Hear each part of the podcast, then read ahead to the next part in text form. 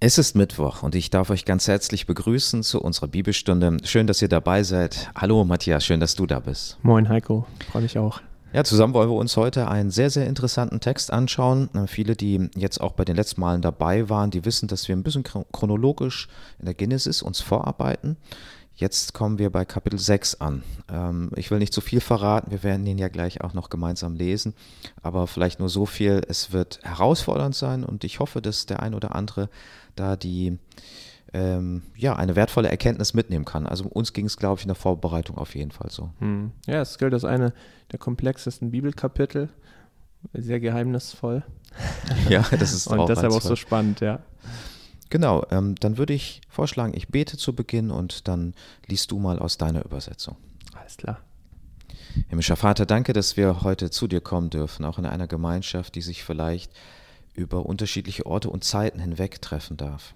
Herr, ich bitte dich, dass du bei jedem Zuhörer bist, aber auch bei uns, wenn wir uns an dein Wort heranwagen.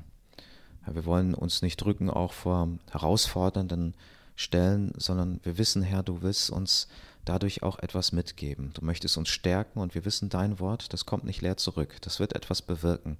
Bei Matthias und mir, aber auch bei allen Zuhörerinnen und Zuhörern. Bitte segne du uns durch dein Wort. Amen. Amen. Gut, dann lese ich 1. Mose 6, die Verse 1 bis 4 und dann gehen wir Vers für Vers voran.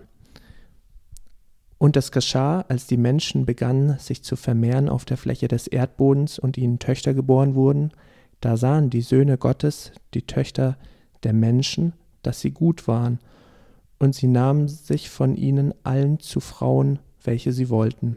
Da sprach der Herr, mein Geist soll nicht ewig im Menschen bleiben, da er ja auch Fleisch ist. Seine Tage sollen 120 Jahre betragen. In jenen Tagen waren die Riesen auf der Erde, und auch danach, als die Söhne Gottes zu den Töchtern der Menschen eingingen und sie ihnen Kinder gebaren. Das sind die Helden, die in der Vorzeit waren, die berühmten Männer. Soweit erstmal.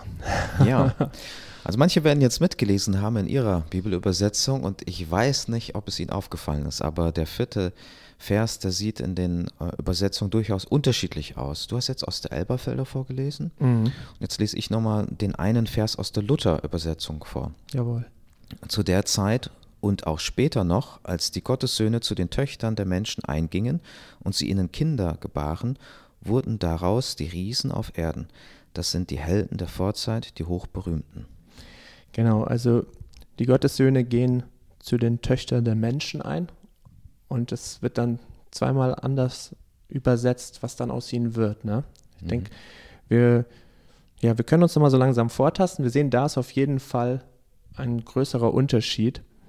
Ähm, wenn wir uns nochmal so das Gesamtbild anschauen, also Adam und Eva sind aus dem Garten Eden vertrieben worden und trotzdem gilt so der Auftrag, seid fruchtbar und mehret euch. Und das passiert, ne? Also die Menschen beginnen sich zu vermehren und wenn wir 1. Mose 5 uns anschauen, dann sehen wir, dass die Menschen sehr, sehr alt wurde und dass damit wohl auch ein enormes Wachstum der Erdbevölkerung einhergeht, ne? weil sie konnten natürlich in diesen 900 Jahren zum Beispiel sehr, sehr viele Kinder zeugen. Und ähm, ja, jetzt ist schon spannend. Also es wird ja nochmal betont, es wird, wurden ihnen Töchtern geboren und die Söhne Gottes, bei mir heißt das da, der Elberfelder, sehen, dass sie gut waren und sie nehmen sich von allen, von denen zu Frauen, ja, wie sie gerade wollen. Ja, es ist ein bisschen spannend. Ne? Wir lesen ja vom Schöpfungsbericht, dass Gott Mann und Frau geschaffen hat und die beiden zur Ehe bestimmt hat. Und ähm, ja, das sind ja zwei Menschen. Und jetzt heißt es hier Töchter des Menschen und Gottes Söhne. Und irgendwie, ähm, ja, sind diese Töchter der Menschen für die Gottessöhne begehrlich und sie nehmen sich die. Und das ist irgendwie so eine spannende Frage, ähm, wie das überhaupt möglich ist und was da passiert ist. Und da gibt es schon über Jahrhunderte, um nicht zu sagen um zwei Jahrtausende Diskussionen darum. Ja. Ja, also die Frage ist, ähm, wer oder was sind diese Gottessöhne? Und ähm, wenn man erstmal alttestamentlich schaut, ähm, dann gibt es ungefähr fünf Stellen, wo Gottes Söhne auch mit diesem hebräischen Wort bezeichnet werden. Nephilim, ne? ist Genau. Der Ausdruck. Und ähm, ja, Nephilim sind, ist nochmal die Frage, das sind diese, diese Riesen, die später vorkommen. Aber jetzt erstmal, ähm, genau, es ist, es ist ein Ausdruck, ähm, wo man nicht genau weiß, was bedeutet der. Es gibt drei unterschiedliche Auslegungsmöglichkeiten. Mhm. Ähm, die schon ziemlich stark voneinander abweichen, würde ich sagen. Also das eine ist, ähm, dass man sagen kann, hier ist eine Vermischung von zwei menschlichen Seiten her. Ähm, also die eine Linie ist die göttliche Linie des Seth, wir haben darüber schon gesprochen, im Gegensatz zu der Linie des Kain. Ja, also Seth und seine Generation, die so ja gottesfürchtig Gott nachfolgt. Naja, und Kain, ne, der durch den Brudermord ja eine Position der Rebellion eingenommen hat, der sich von Gott abgewandt hat. Ja, und diese zwei Linien, ne, dass sie sich vermischen, so in Mischehen, ja, das ist eine Auslegungsmöglichkeit. Genau, das wäre die erste Möglichkeit. Ähm, die zweite ist die, dass es sich bei den Söhnen Gottes um, um Engelwesen handelt. Da werden wir vielleicht gleich nochmal genauer eingehen, aber das, das spricht das Wort ja für sich eigentlich. Mhm. Ähm, und die dritte Möglichkeit ist, dass es hier um, ähm, um antike äh, Götterhelden geht, ähm, die dann auch äh, später immer mal wieder auch in zwischentestamentlicher Zeit eine Rolle gespielt haben. Es gibt außerbiblische Schriften, ähm, zum Beispiel das Buch Henoch, das geht da sehr, sehr stark drauf ein, aber auch andere Gilgamesch-Epos, der ist ja gefunden worden, Ende des 19. Jahrhunderts ist er wiederentdeckt worden, der ist so zwei oder vielleicht sogar 3000 Jahre vor Christus entstanden. Und ähm, da sagt man, es sind so diese Helden. Also Gilgamesch selber ist, ist ein Epos, eine Erzählung. Man weiß nicht, ob das vielleicht sogar nur eine literarische Figur war. Ähm, ein, ein Götterheld, halb Mensch, halb Gott, der bestimmte äh, Kraft hatte und so ein, ein unangefochtener König war, der sein Königreich aufgerichtet hat.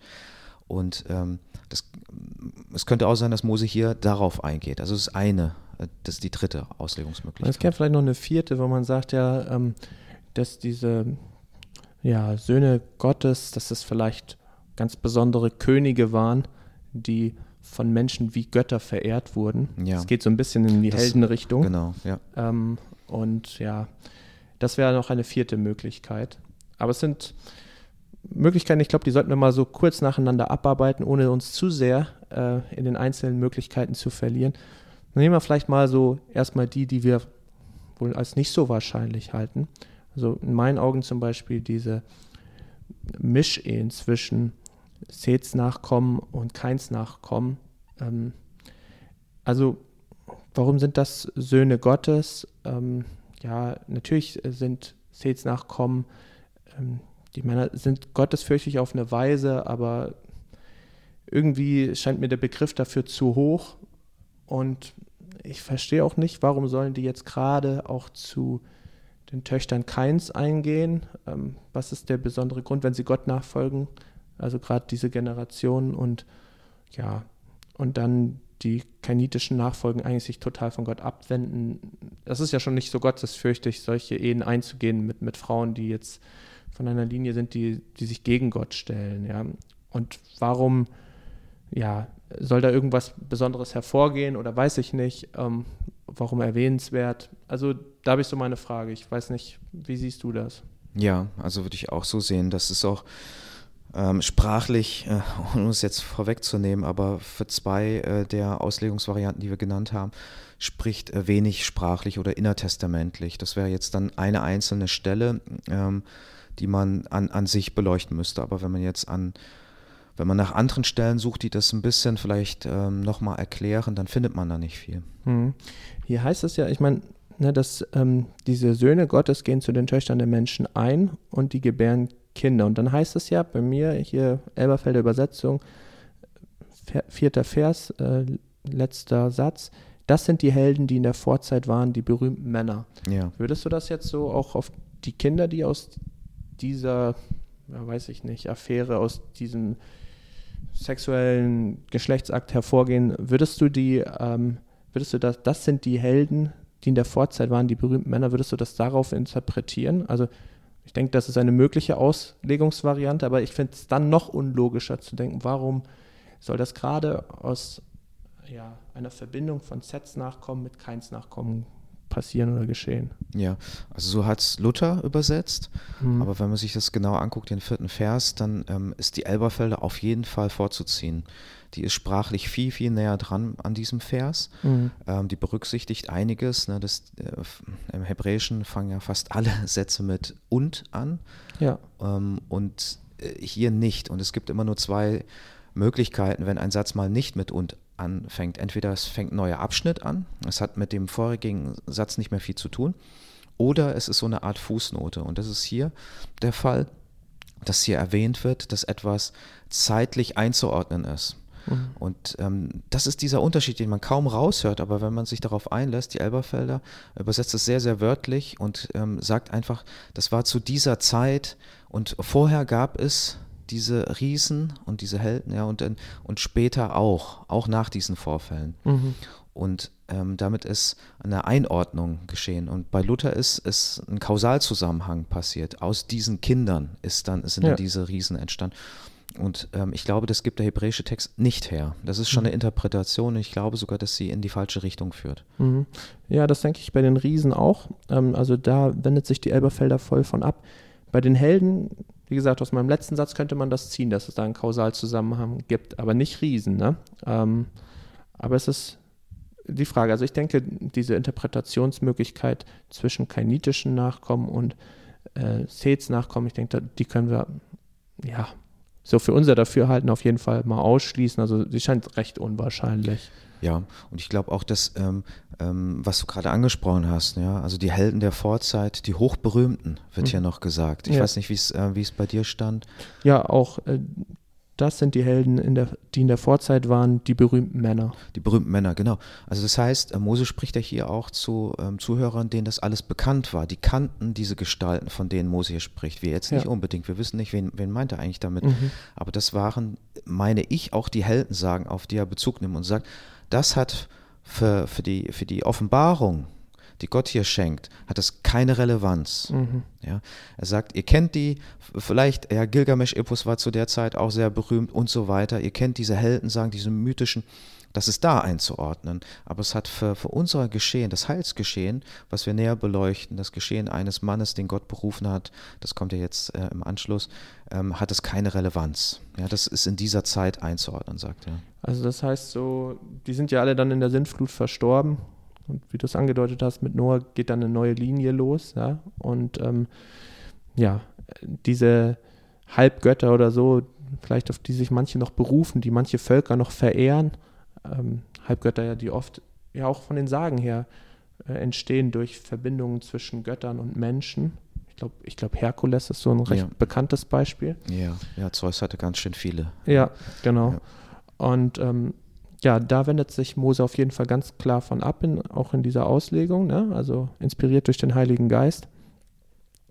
Ja, ähm, noch eine Frage wäre, ähm, ob es nicht vielleicht Könige waren, ja, ähm, die ja zu besonders schönen Frauen eingegangen sind, die ja verehrt wurden, vielleicht wie Götter, ja, wie Söhne der Götter es ist nicht von der Hand zu weisen, dass Prinzen oft äh, natürlich von der Macht des Vaters profitieren und ja, besondere Möglichkeiten haben, ja, mhm. eine besondere Machtfülle. Ja, kann man nicht so direkt ausschließen, aber auf der anderen Seite fehlt dann so dieses, was hier irgendwie von besonderer Sündhaftigkeit betroffen ist, ja, also also Gott, man sieht es ja dann auch in den Versen ähm, danach, ihn verärgert das massiv. Also das, äh, das ist wirklich eine absolute Bosheit, also wirklich was episch Böses, ja, was da passiert überhaupt auf dem ganzen Erdball. Und es wird ja hier nochmal explizit genannt, diese, diese Sünde, ja. Also sie ist eine von vielen, aber sie wird rausgegriffen. Und ich, ich weiß es nicht. Also, dass jetzt berühmte Könige ja ähm, sich schöne Frauen nehmen und das jetzt dann machtvolle Hel äh, Prinzen und Helden werden. Ja, also das ist, glaube ich, ein bisschen zu dünn in der Auslegung. Ja, ich glaube, das ist ein wichtiger Punkt, dass das hier nicht als etwas ähm, Positives oder Normales dargestellt wird, sondern es wird berichtet und im Anschluss sehen wir mindestens implizit, dass, ähm, dass Gott nicht damit einverstanden ist. Hm. Er beschränkt nämlich die Lebenszeit des Menschen. Ja. Und ähm, wir sehen es auch innerbiblisch, da wird es auch neutestamentlich nochmal aufgegriffen und es wird immer als Mahn ähm, Bild auch heraufbeschworen, genauso wie Sodom und Gomorra. Da, da kommen wir vielleicht jetzt dazu. Ich würde nämlich sagen, für die, für die zweite Möglichkeit, wer, wer sind diese Söhne Gottes? Gott, wer sind die Söhne Gottes? Ähm, dass eine ganze Menge dafür spricht, dass das englische, äh, englische, dass es Engelwesen sind. Ja, ja. ja, Ich muss mal ein bisschen langsamer reden, vielleicht geht es dann besser. ähm, ja, dafür gibt es echt einige sehr konkrete Hinweise. Zum Beispiel in Hiob 1,6 Ne, da heißt es, und es geschah eines Tages, da kamen die Söhne Gottes, um sich vor dem Herrn einzufinden. Und auch der Satan kam in ihre Mitte. Also man kann das ganz klar deuten, das passiert in der Himmelswelt und die Söhne Gottes, das liegt extrem nahe, dass das Engel sind, Engelwesen. Und Satan wird so als einer von ihnen praktisch, also es kommt dem sehr nahe, es ist jetzt nicht genau gesagt, ja, er ist einer von ihnen, aber und auch der Satan kam ähm, in ihrer Mitte. Ja? Also wir wissen, dass es ein gefallener Engel ist, ähm, so aus der systematischen Theologie. Wir haben ein paar ähm, Stellen bei den Propheten ähm, im Jesaja-Buch, Jesaja 14, Hesekiel 28, die das recht nahelegen, auch wenn es nie so 100 Prozent äh, theologisch abgeklärt wird, ja, aber es gibt eigentlich keine andere Möglichkeit. Ja, und da heißt es eben, die Söhne Gottes. Und ähm, das macht ja diese Deutung recht wahrscheinlich. Wir haben das auch nicht nur einmal, wir haben das auch in Hiob 2.1. Das ist so, also da wiederholt sich das Geschehen nochmal.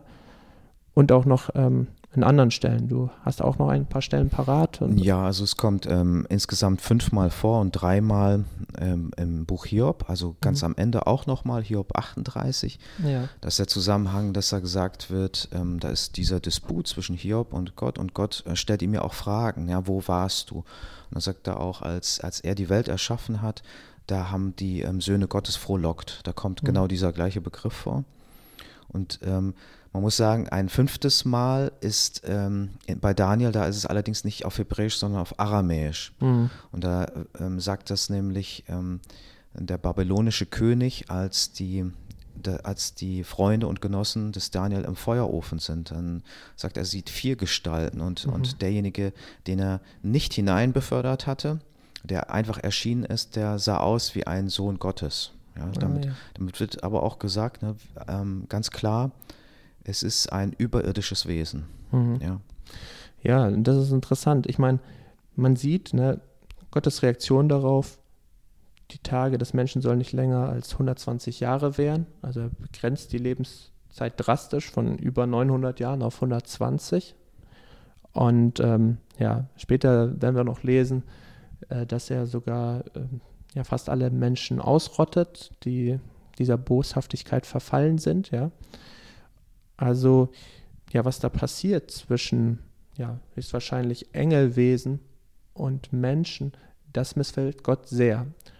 Und dann kann man daraus auch ganz klar schließen, dass Engelwesen, die sowas machen, die sowas vorantreiben, ja, sexuelle Beziehungen mit Frauen einzugehen, dass die nicht im Willen Gottes handeln, dass das nicht gottesfürchtige Engel sein können, die ihm nachfolgen, die ihm dienen, sondern das müssen gefallene Engel sein, ähm, die sich abgewendet haben von Gott, die ihm nicht mehr gehorsam sind und die ja gegen ihn rebellieren. Mhm. Dafür spricht auch ganz klar das Neue Testament. Ähm, es gibt mindestens zwei Stellen, die das nochmal sehr stark aufnehmen und auch bewerten. Also die nicht darüber nur berichten, sondern es auch als warnendes Bild ähm, zum, zum Anlass nehmen. 2. Petrus, ne, Kapitel 2. Hm, ich habe äh, also ich sage kurz was zum Zusammenhang. Ähm, mhm. Da geht es darum, dass, dass Petrus ermutigt in einer Zeit der Verfolgung, dort wo man für seinen Glauben leiden muss, dass man da auf Gott setzen kann und dass Gott auch in Zeiten, wo es drunter und drüber ging, wo die Menschheit sich äh, sehr stark von ihm abgewandt hat, dass er dann trotzdem immer wieder auch Menschen, die sich zu ihm bekannt haben, gerettet hat. Und das Interessante ist, dass er dafür zwei Beispiele nennt. Das eine ist hier Genesis 6, äh, wo er das nennt auch mit ähm, den ähm, ja, im Zusammenhang mit Noah, dass er zu einer Zeit lebte, wo, wo selbst ähm, äh, Söhne Gottes sich eingelassen haben auf Menschentöchter. Mhm. Und das zweite Beispiel ist, dass er Lot nimmt zu einer Zeit, wo Sodom und Gomorra, also sein, sein soziales Umfeld, sein Lebensumfeld von Gott abgefallen war und, und äh, Dinge gemacht haben, ähm, die Gott sehr ver verurteilt hat. So ähnlich geht auch Judas darauf ein. Aber was, was für mich interessant ist, ist, dass es in, in einer eindeutig verurteilenden Weise dargestellt wird. Ja, Noah lebt zu einer Zeit, wo sowas möglich war. Lot lebte zu einer Zeit, wo auch sowas möglich war. Und Gott hat aber ähm, diese Personen, die auf ihn geschaut haben, die nicht mitgemacht haben, es war ist übrigens beides ein Beispiel auch für sexuellen Verfall, ja, ja stimmt. Ähm, hat er sie gerettet.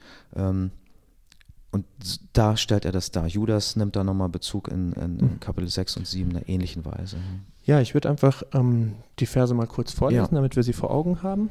Und zwar fange ich mal an bei 1. Petrus 3, 19 bis 20. Da heißt es, in diesen ist er auch hingegangen und hat den Geistern im Gefängnis gepredigt, die einst ungehorsam gewesen waren, als die Langmut Gottes in den Tagen Noahs abwartete, während die Arche gebaut wurde, in die wenige, das sind acht Seelen, durchs Wasser hindurch gerettet wurden. Ähm, ja, also in dem Zusammenhang, das geht hier gerade um Jesu Auferstehung, ne? Tod und Auferstehung, wo er dann in, innerhalb dieser knapp drei Tage ähm, nochmal ins Totenreich gegangen ist und ähm, ja, den Geistern im Gefängnis das Evangelium gepredigt hat. So wird es oft ausgelegt, das ist auch sehr naheliegend. Und da wird Bezug genommen auf die Langmut, sprich auf die Geduld Gottes in den Tagen Noahs, ja, wo er abgewartet hat. Trotzdem, aus dieser Zeit gibt es Geister, äh, im Gefängnis und ähm, den hat eben Jesus Christus gepredigt. Ähm, und ich denke, das ist auch eine Weise, wo praktisch Jesus seinen Sieg proklamiert über die gefallene Welt. Und ähm, das, das hätten wir in 1. Petrus 3, 19 bis 20, auch ein ganz klarer Bezug zu den Tagen Noahs. Und ähm, genau.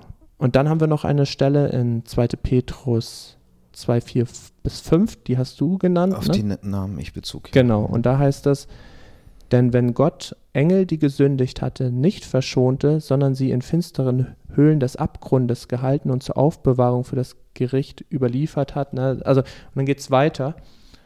Willst du vielleicht weiterlesen? Ja, und hat die frühere Welt nicht verschont, sondern bewahrte allein Noah, den Prediger der Gerechtigkeit, mit sieben anderen, als er die Sintflut über die Welt der Gottlosen brachte und hat die Städte Sodom und Gomorra zu Schutt und Asche gemacht und zum Untergang verurteilt und damit ein Beispiel gesetzt den Gottlosen, der nachkommen würden und hat den gerechten Lot errettet. Das ist genau das, was ich meinte. Ne? Das, sind, das sind nicht vier verschiedene Beispiele, es sind auch nicht drei, sondern das sind zwei und die gehen mhm. parallel. Das eine ist Noah zur Zeit ähm, der gefallenen Engel und das ist genau Genesis 6. Mhm. Und äh, das andere ist Lot zur Zeit Sodom und Gomorras. Ja. Ja, und da wird es einfach sehr deutlich, dass es sich hier um Geistwesen auch handelt, ähm, die ja in Höhlen des Abgrunds gehalten werden, also gefangen gehalten werden, ja, zum Tag des jüngsten Gerichts. Also, und da sind sicherlich auch diese sündigen Engelwesen dabei, die ja eingegangen sind zu den Menschen ähm, und die auf ihre Strafe warten. Ich finde, ähm, da sieht man, wie hart Gott das sanktioniert die können sich nicht weiter rumtreiben.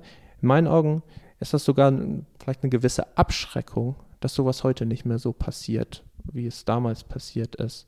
Ähm, dass so Engel, also gefallene Engelwesen vielleicht gezielt dann auch äh, ja, geschlechtlichen Verkehr mit Töchtern der Menschen suchen. Das, das kann eine starke Abschreckung sein, wenn sie wissen, als Strafe äh, wartet dann auf sie, ähm, gebunden zu sein in finsteren Höhlen des Abgrunds und auf den Tag des jüngsten Gerichts zu warten. Ne?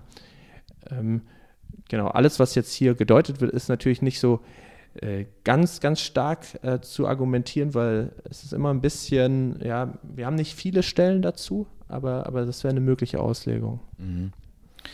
Ja, ich, ich denke auch, dass man, ähm, so wie es Petrus auch macht im Neuen Testament und auch Judas, das immer verbinden auch mit der Verantwortung des Menschen. Also das eine ist, dass man sich wie im Buch Henoch äh, total darauf stürzt, dass äh, die gefallenen Engel die Urheber der Schuld und der Sünde sind, aber das Neue Testament spricht ja anders. Jesus ist ja auch gekommen, um uns zu erretten. Und ähm, er, er macht uns aufmerksam auch darauf, dass wir falsche Wege gehen. Ja, wir uns darauf einlassen, auf ähm, sämtliches Schlechte, was uns begegnet.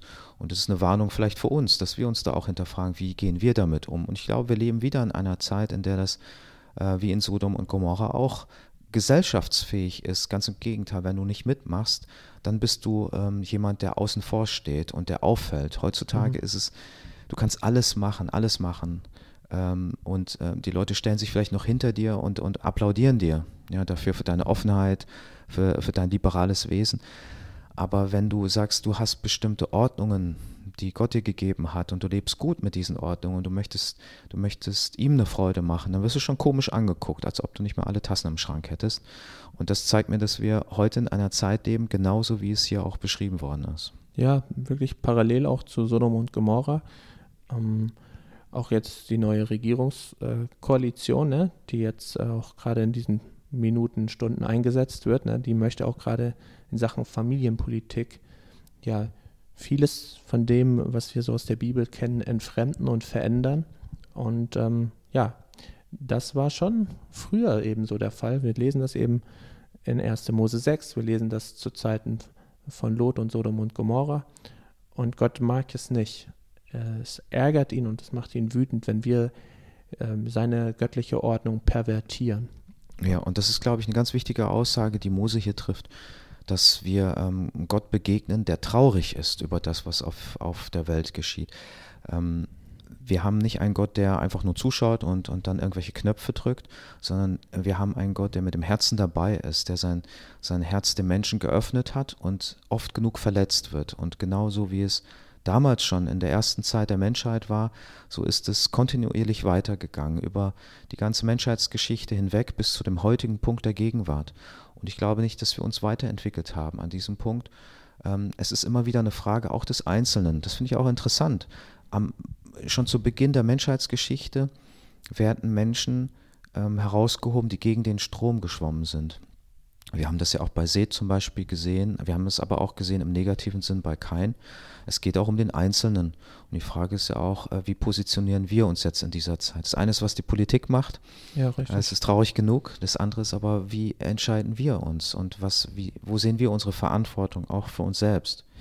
Ich habe da noch mal eine andere Frage, äh, weil wir jetzt ja auch sehr ein bisschen tiefer eingetaucht sind und auch ein paar Parallelstellen herausgesucht haben. Ähm, Jesus wurde ja auch mal gefragt, wie das aussieht ähm, im Himmel. Beziehungsweise das waren so ein paar Fangfragen, die ihm ähm, gegeben worden sind in der Auseinandersetzung zwischen Sadduzäern und Pharisäern. Und die haben sich ja gestritten über das Jenseits. Sie haben da verschiedene Vorstellungen gehabt. Um es kurz zu machen, Jesus geht darauf ein und sagt, im Himmel wird es nicht so sein, sondern wir werden ähm, sein wie die Engel ja, in einem unverheirateten Zustand. Hm.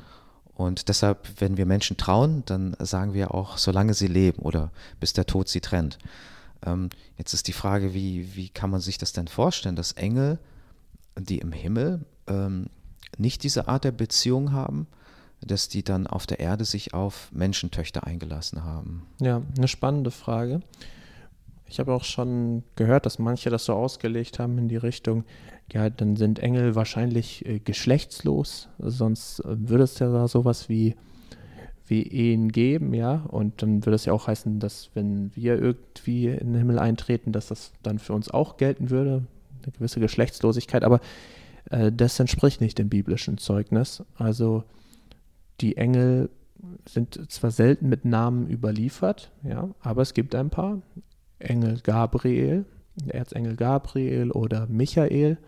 Und das sind ganz klar männliche Namen. Und ähm, also das lässt mir keinen Zweifel, dass die Engel auch Geschlechter haben. Und ich denke auch, Geschlecht, das wird ja heute in der heutigen Zeit sehr kontrovers diskutiert, oft verneint.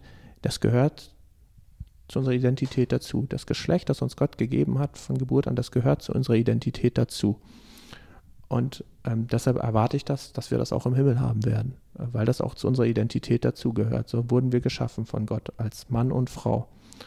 Und ähm, daher denke ich, dass im Himmel ähm, ja zwar keine Ehen mehr geschlossen werden, es gibt die Ehe zwischen der Braut, der Gemeinde und äh, Jesus, dem Bräutigam, aber es gibt nicht, also und das ist die engste Beziehung und es geht um Anbetung des Lammes, also Jesus, Jesus Christus, Anbetung des dreieinigen Gottes, aber ähm, da, da, zentriert sich alles, ja, und alles andere ähm, braucht es nicht mehr im Himmel, ja, und äh, deshalb gibt es da keine Ehen mehr im Himmel.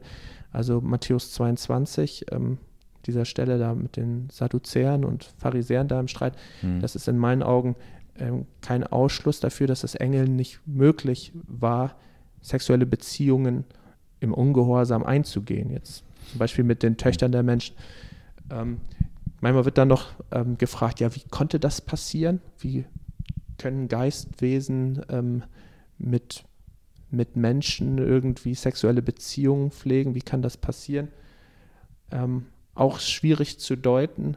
Eine Möglichkeit wäre, dass ähm, also gefallene Engel, Dämonen Besitz von Männern übernommen haben, also sie besessen waren und praktisch nach den Begierden dieser Dämonen gehandelt haben und ähm, von denen getrieben solche äh, sexuellen Beziehungen geführt haben.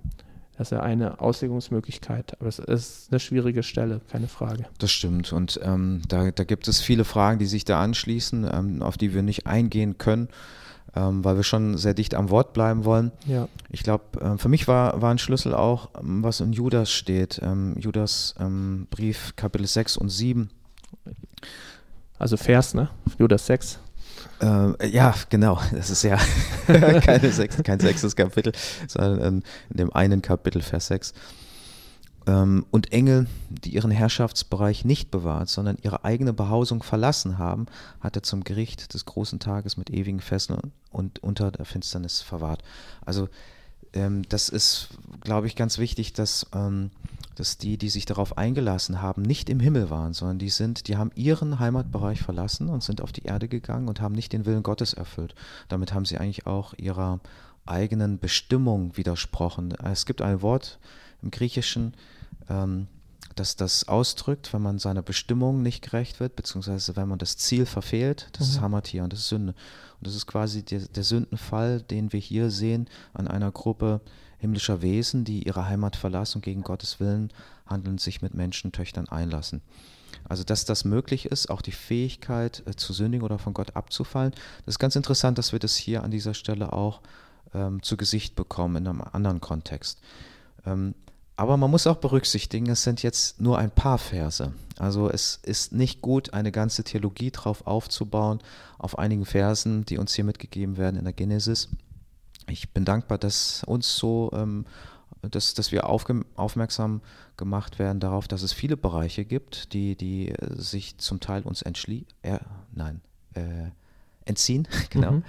Ähm, und dass Gott uns hilft, da auch zu schauen. Es gibt noch mehr aber ich denke, dass er in seiner Weisheit uns ähm, nur bestimmte Hinweise gibt und auch uns aufmerksam macht darauf, was können wir für uns daraus lernen. Mhm.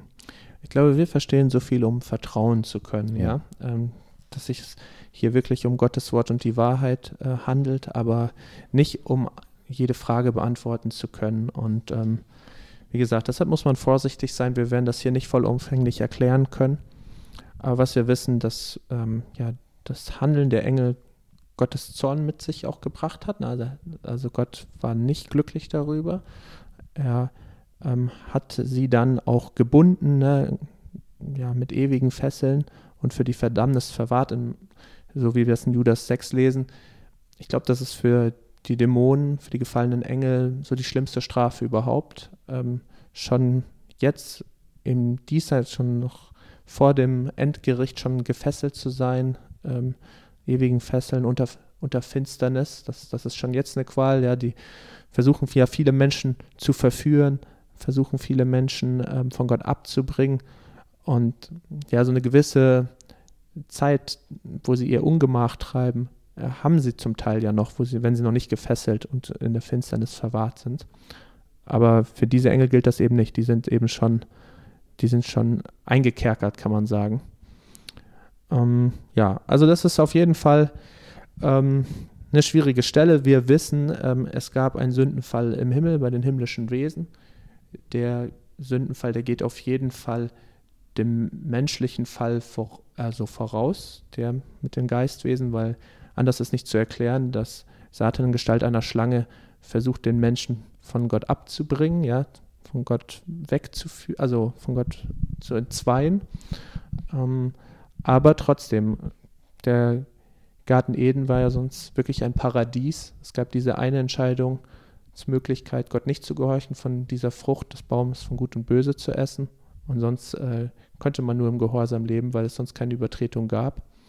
Und ähm, ja, leider hat der Mensch sich auch wirklich, ja, eigenverantwortlich, muss man sagen, leider dagegen entschieden, Gott zu gehorchen und ihm nachzufolgen und ist damit auch vollumfänglich ähm, ja, selbst dafür verantwortlich, wie ich schon gesagt habe. Ne? Also er muss seine Schuld dann auch tragen. Und ja, hier sehen wir, wo praktisch die verschiedenen Wesen, Engelwesen und auch irdische Wesen, ja, jetzt noch, wo sie schon alle von Gott sich abgewandt haben, noch miteinander Sünde treiben. Also das ist auf jeden Fall äh, eine sehr krasse Stelle. Und jetzt haben wir schon gesehen, Gottes Reaktion ist, dass ähm, ja, die Tage des Menschen nur 120 Jahre betragen sollen. Heiko, möchtest du mal so ab Vers 5 weiterlesen, ähm, ja. wie Gottes Reaktion sonst noch aussah? Als aber der Herr sah, dass der Menschen Bosheit groß war auf Erden und alles Dichten und Trachten ihres Herzens nur böse war immer da, da reute es ihn, dass er die Menschen gemacht hatte auf Erden und es bekümmerte ihn in seinem Herzen. Vielleicht erstmal kurz hier die erste Reaktion Gottes. Ähm, wir haben eben, das hatten wir schon angesprochen, kein Gott, der reglos zuschaut, der keine Gefühle hätte, sondern wir sehen hier, dass es ihm wirklich zu Herzen geht. Ich finde es auch wichtig, dass hier heißt im fünften Vers, als aber der Herr sah, dass der Mensch, Menschenbosheit groß war. Also der Fokus wird wieder auf den Menschen gerichtet mhm. und die Bibel ist die Geschichte Gottes mit den Menschen. Ja. Ähm, es gibt ein, eine andere äh, nebenbiblische Schrift, dass wir auch, ich, ich meine, wir hätten es vorhin mal ausgesprochen, das Buch Henoch beispielsweise, mhm. sehr spät entstanden ist. Äh, das geht ganz stark auf Engelwesen ein und bildet da Theorien und, und da sind ganz viele Geschichten drüber drin und ähm, implizit wird da die ganze Bosheit und die Entstehung der Bosheit wird auf, auf die gefallenen Engel geschoben. Mhm. Aber das macht die Bibel nicht. Hier sehen wir, mhm. äh, Gott ja. sieht, dass die Bosheit des Menschen groß war. Und ähm, jetzt gehen wir auf Heiligabend, auf Weihnachten zu. Äh, Gott wird Mensch. Ja, er, er, er wird Mensch. Der Mensch ist, ist das Ziel seiner Erlösung und mhm. er kommt uns nahe, indem er unser eigenes Wesen annimmt. Jesus begegnet uns auf Augenhöhe. Und das ist diese, diese unglaubliche Wertschätzung, die aus Liebe entsteht. Und Liebe kann auch enttäuscht werden. Wir haben Gott enttäuscht als Menschen schon von Anbeginn. Wir sind, wir sind ja äh, hier erst im sechsten Kapitel ja, des mhm. ersten Buches der Bibel ja. und schon, schon bekümmert ist Gott so sehr, dass er sein, sein äh, alles, was er geschaffen hat, hinterfragt. Ja, mhm. und, und, und sagt, es, es bekümmert ihn und, und sein Herz ist so schwer dass er jetzt in Vers 7 eine Entscheidung trifft. Und er sprach, ich will die Menschen, die ich geschaffen habe, vertilgen von der Erde, vom Menschen an bis hin zum Vieh und bis zum Gewürm und bis zu den Vögeln unter dem Himmel, denn es reut mich, dass ich sie gemacht habe. Puh. Ja, das sind krasse Worte. Ähm, ich finde, wie du schon gerade ausgeführt hast, es geht auf die Bosheit des Menschen ein und ich glaube, es ist vielleicht mit einer der eindeutigsten Bibelverse, zur Sündhaftigkeit des Menschen. Das steht da sehr, sehr, sehr deutlich, ähm, wenn es da heißt, dass die Bosheit des Menschen auf Erden groß war und alles Sinnen der Gedanken seines Herzens nur böse den ganzen Tag. Also das ist wirklich eigentlich allumfassend, so die gefallene menschliche, sündige Natur, ja, ähm, heißt ja auch an späterer Stelle, dass ähm, ja, es nicht einen guten Menschen gibt, nicht einen, der keine Sünde getan hat, ne? Mhm. Ähm, das passt da auch komplett ins Bild. Und ähm, ja, so stark hatten sich die Menschen von Gott abgewandt. Was natürlich sehr spannend ist und was oft diskutiert ist, ist hier Anfang Vers 6 und es reute den Herrn, dass er den Menschen auf, die er äh, auf der Erde gemacht hatte. Äh, die Frage ist, wie ist dieses Reuen zu verstehen? Ähm, also was wir uns vergegenwärtigen müssen, ist, dass Gott ja allwissend ist, dass Gott ähm, von Anfang der Geschichte bis zum Ende alles weiß. Kein Detail ist und bleibt ihm verborgen.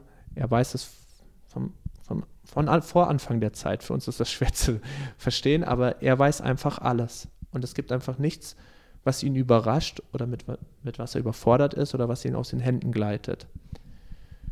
Und deshalb ähm, würde ich mich ganz stark dagegen aussprechen, dass Gott hier irgendwie ein Reuen hat im Sinne von, oh, ich habe einen Fehler gemacht oder das war ein Irrtum, dass ich die Menschen geschaffen habe. Das hätte eigentlich so nicht passieren dürfen. Ja, das dagegen wende ich mich ganz stark, weil das ganz klar dagegen ähm, steht, dass, dass Gott alles weiß und dass Gott keine Fehler macht. Und das ist in der Bibel oft belegt, ja. Also diese Eigenschaften Gottes. Aber dieses Reuen, das geht auf diesen Herzschmerz, den du schon auch äh, ausgeführt hast, geht das ein auf diese Traurigkeit und Enttäuschung. Und ja, Mose versucht ja inspiriert von dem Heiligen Geist in Worte zu fassen, was eigentlich nicht in Worte zu fassen ist. Also die Emotionen Gottes, ähm, wie er fühlt oder so, ja. Also so das Wort Innenleben Gottes, das ist mir viel zu klein und salopp, das kann man eigentlich so nicht ausdrücken. Das, das kann nicht in menschliche Worte gefasst werden. Und äh, es wird versucht und dann heißt es, es reute und wir eben, wenn wir an Reuen denken, dann denken wir oft an, oh, es war ein Irrtum, es war ein Fehler. Wir haben in dem, an, an dem Zeitpunkt, als wir was gemacht haben, die Reichweite unseres Handelns äh, nicht abschätzen können und äh, haben zum Beispiel überzogen oder so. Aber, aber das war bei Gott garantiert so nicht der Fall. Ja, also dem würde ich mich anschließen. Das ist auch ähm, das, was wir erkennen dürfen. Gott ist größer als alles, aber er ist nicht ähm, in dem Sinne groß, dass er das Kleine nicht sieht. Jesus mhm. sagt ja über seinen Vater auch, dass er auch im Verborgenen ist und ähm, alles im Verborgenen sieht und wahrnimmt. Ähm, der Psalmist David macht uns oft darauf aufmerksam, dass Gott jemand ist, der sogar das Herz ansieht, der die Beweggründe kennt.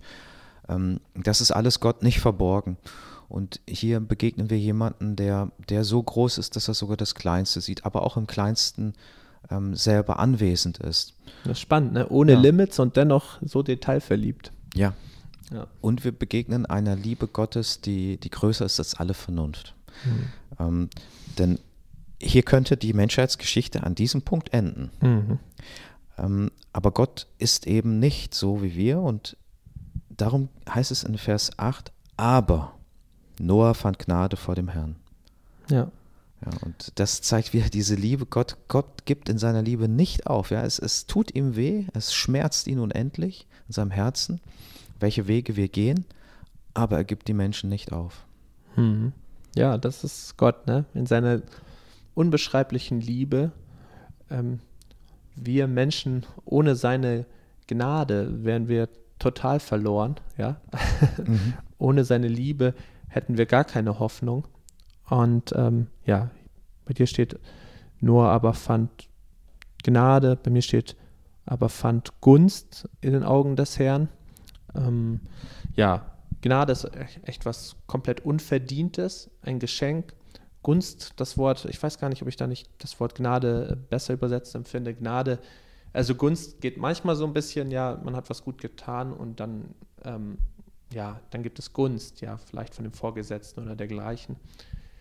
Also ich denke so, wir, wenn wir ganz kurz noch, wirklich ganz kurz nochmal schauen, wie es bei Noah aussah, dann, dann lesen wir ähm, hier Vers 9, dies ist die Generationenfolge Noahs. Noah war ein gerechter Mann, untadelig war er unter seinen Zeitgenossen.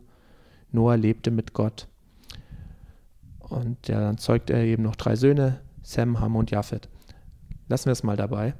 Ähm, das Ding ist, hier steht, dass Noah ein gerechter Mann war und dass er untadelig war unter seinen Zeitgenossen. Ich habe das schon auch so eine Auslegung gehört, ja, der hat womöglich gar nicht gesündigt oder so oder gar keine großen Fehler gemacht.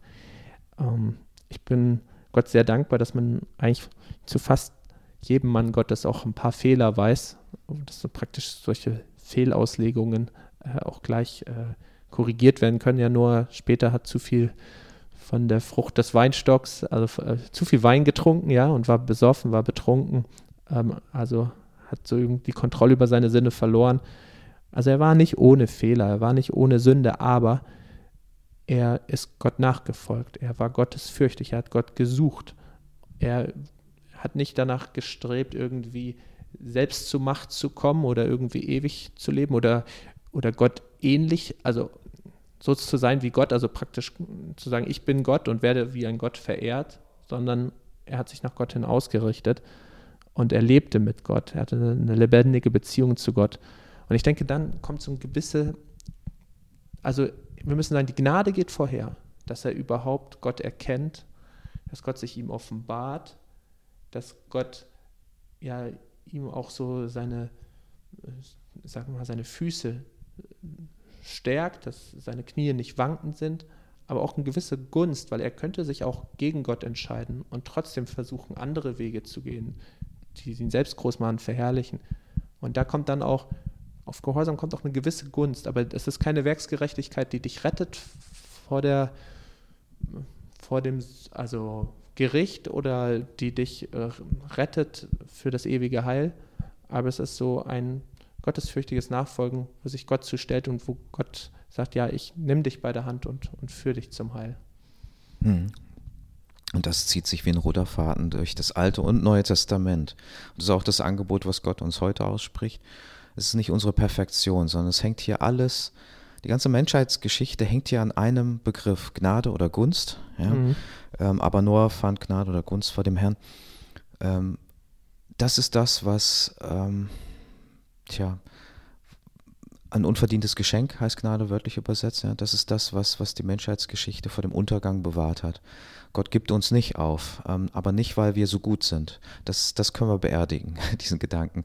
Und dann ist es auch vielleicht dran zu sagen, so wie ich bin, darf ich zu meinem Gott gehen ähm, und ich darf um seine Gunst ähm, bitten, ich darf um seine Gnade bitten und ich darf dieses Geschenk, das er uns zukommen lässt, auch in, in der Gestalt Jesu Christi, das darf ich einfach feiern. Und mhm. das wollen wir jetzt auch machen als Gemeinde. Wir gehen drauf zu. Seid herzlich eingeladen. Kommt auch nächste Woche gerne wieder zu unserer Präsenzveranstaltung der Bibelstunde. Da werden wir genau an dieser Stelle weitermachen. Ihr merkt, das ist spannend. Das hat etwas mit unserem Leben zu tun. Also herzliche Einladung kommenden Mittwoch um 19 Uhr wieder hier in der Gemeinde. Und bitte meldet euch auch an zu den künftigen Advents- und Weihnachtsgottesdienste. Wir werden zwei feiern und da wollen wir das mit ganzer Freude machen, so wie wir das heute gelesen haben. Wir haben Grund dazu. Ja, und ähm, jetzt würde ich dich noch gerne bitten, auch für uns zu beten. Ja, Jesus, ich möchte dir danken für deine Gnade, für deine unverdiente Gnade. Ein solch großes Geschenk, Herr. Es ist so wunderbar zu sehen, dass du vollkommen gerecht bist, aber auch über alle Maßen gnädig und voller Liebe. Ähm, Liebe so groß, dass wir es uns gar nicht vorstellen können. Und ja, ich habe gerade mit meinen Worten gekämpft, irgendwie das zum Ausdruck zu bringen, wie Gnade und Gunst hier zusammenspielt. Und das ist so schwer zu verstehen, auch gerade die Gnade. Und ich möchte dir danken, Herr, dass du ja die Menschen liebst, Herr, dass ja du nicht irgendwie regungslos bleibst, wenn Menschen sich ähm, ja gegen dich entscheiden oder ja sich von dir abwenden, Herr, das trifft dich ins Herz, Herr, das macht dich traurig und du gehst den Menschen nach. Herr Jesus, du bist der Oberhirte, du gehst jedem einzelnen Schaf nach und ähm, suchst es und willst es auf die Arme nehmen und wieder zurückführen. Und danke, dass du ja auch an jede Herzenstür klopfst und dass du jeden retten möchtest. Herr, du gibst keinen einfach irgendwie kampflos auf. Nein, du tust viel, viel mehr, als wir erwarten können. Wir sind so beschenkt mit einem Rettergott und wir danken dir, dass du ja sogar Mensch wurdest, Herr, dass du vom Reich Gottes gepredigt hast. Herr, dass du den Menschen gedient hast, indem du ja diese Liebe, die du hast für uns weitergegeben hast, indem du ja Menschen geheilt hast, sie auch befreit hast von finsteren Mächten. Und ja, es ist so schön zu wissen, Herr, ähm, dass du im Himmel auf uns wartest. die, die wir uns für dich entscheiden. Und ja, Herr, ich bete, dass sich noch so viel mehr für dich, Herr Jesus, entscheiden, dass sie auch umkehren von ihren alten Wegen, von ihren egozentrischen Wegen und dass wir ja auch in Deutschland noch so eine Erweckung erleben, Herr, weil du Gnade schenkst, Herr, weil du eingreifst, weil du auch jetzt noch Menschen zu dir ziehst. Und Herr, du hast die Macht zu erretten, auch vom ewigen Tod. Und dafür danken wir dir von ganzem Herzen. Wirke du noch mehr in unserem Land. Das bitte ich dich. In Jesu Namen. Amen. Amen.